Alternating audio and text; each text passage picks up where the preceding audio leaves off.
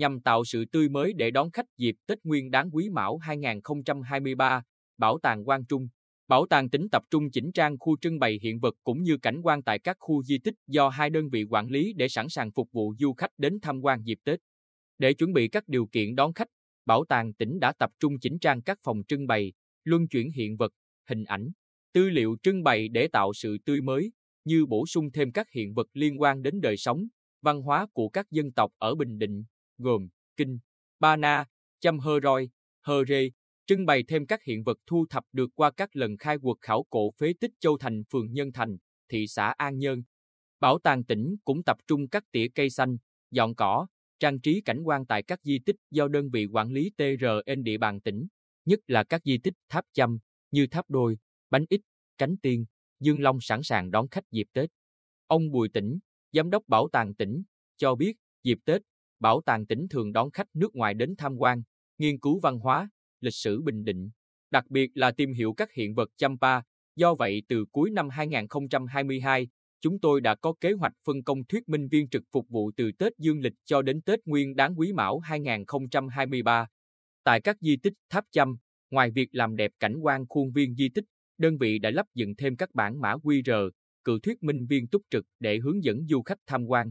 Bảo tàng Quang Trung là một trong những điểm đến thu hút đông đảo công chúng đến tham quan, tìm hiểu, nghiên cứu, hưởng thụ văn hóa dịp Tết Nguyên đáng Quý Mão 2023. Đến thời điểm này, Bảo tàng Quang Trung cũng đã có kế hoạch đã bố trí nhân sự, thực hiện công tác trang trí trực quan, vệ sinh môi trường, làm đẹp cảnh quan, sửa chữa hệ thống điện chiếu sáng tại bảo tàng và các khu di tích ở huyện Tây Sơn do đơn vị quản lý, như Đài Kính Thiên, đền thờ song thân Tây Sơn Tam Kiệt, đền thờ Bùi Thị Xuân, Lăng Mai Xuân Thưởng, khu tưởng niệm Nguyễn Sinh Sắc để chuẩn phục vụ du khách trong và ngoài nước đến tham quan dịp Tết.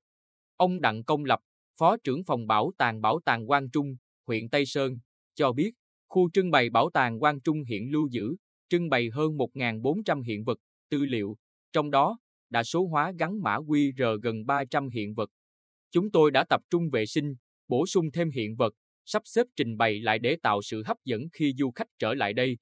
Từ mùng 2 Tết, khu trưng bảo tàng sẽ mở cửa đón khách. Chúng tôi đã sắp xếp ca trực của đội ngũ thuyết minh viên để phục vụ, đồng thời tiến hành kiểm tra lại các thiết bị phòng chiếu phim 3D, chỉnh trang cảnh quan khu nhà rông trưng bày hiện vật đồng bào dân tộc thiểu số liên quan đến phong trào Tây Sơn, hệ thống camera an ninh, thiết bị phòng cháy chữa cháy.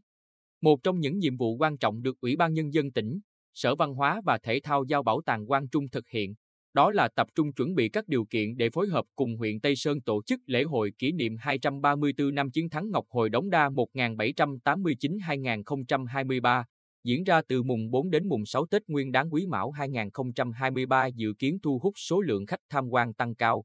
Ông Châu Kinh Tú, Giám đốc Bảo tàng Quang Trung, cho hay đơn vị đã chuẩn bị kỹ lưỡng về cơ sở vật chất, nhân lực để phục vụ phần nghi lễ dân hương, dân hoa tại Đài Kính Thiên, tượng đài Hoàng đế Quang Trung, đền thờ Tây Sơn Tam Kiệt, đền thờ song thân Tây Sơn Tam Kiệt. Cùng phần hội với nhiều hoạt động sẽ diễn ra trong khuôn viên Bảo tàng Quang Trung và quảng trường khu C đối diện cổng Bảo tàng Quang Trung, như hội đánh bài tròi dân gian, biểu diễn võ thuật, biểu diễn tuồng, bài tròi.